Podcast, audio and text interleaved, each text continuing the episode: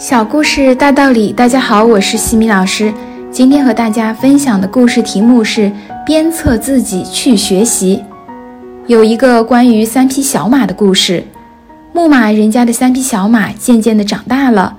一天，牧马人对小马们说：“你们想不想成为驰骋天下的宝马良驹呀？”“想。”三匹小马异口同声地回答。牧马人微笑着说：“好。”那你们现在想要什么？我想要一副精美的辔头。一匹小马说：“我想要一副漂亮合体的马鞍。”另外一匹小马说：“我想要一根皮鞭。”第三匹小马说：“皮鞭。”牧马人和其他两匹小马都吃了一惊，因为我知道，无论是谁都有惰性。有了皮鞭的实时鞭策，我就会克服惰性，从而踏上纵横天下的征程。第三匹小马回答。结果，第三匹小马成了一匹真正的宝马良驹。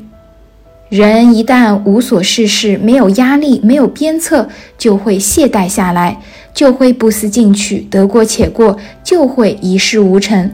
如果我们能够时常鞭策自己，把学习的热情保持下去，就没有不成功的理由。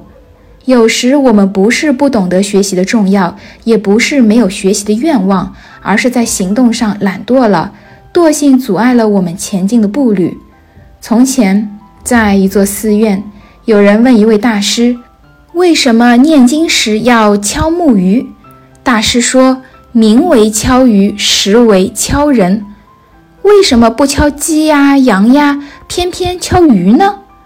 大师笑着说：“鱼儿是世间最勤快的动物，整日睁着眼四处游动。这么至勤的鱼儿，还需要时时敲打，何况懒惰的人呢？”在我们的学习中，我们也常常会遇见这样或那样的敲打。小时候是家长和老师的敲打，几乎天天嘱咐我们要好好学习。长大了，发现生存的压力、人生的前途在不断的敲打着我们，似乎不好好学习就没有什么更好的出路。但是我们常常逃避这些敲打，为了一时的安逸而自甘平庸，这是多么的可怕！如果你是一个有上进心、有远大抱负的人，那么，无论学习的任务有多重，父母的期望有多高，老师的要求有多严，前途的压力有多大，我们都需要勇敢的面对，把他们当成我们手中的鞭子。当我们惰性发作时，就用它来鞭打自己，因为这样的鞭策能不断的推动你去学习，在这个过程中，使自己得到磨练，得到升华，得到超越。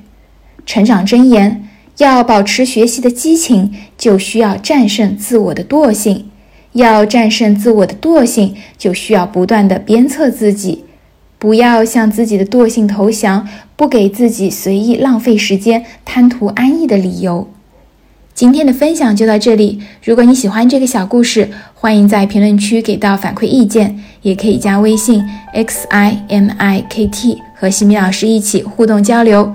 感恩你的聆听，我们下次见。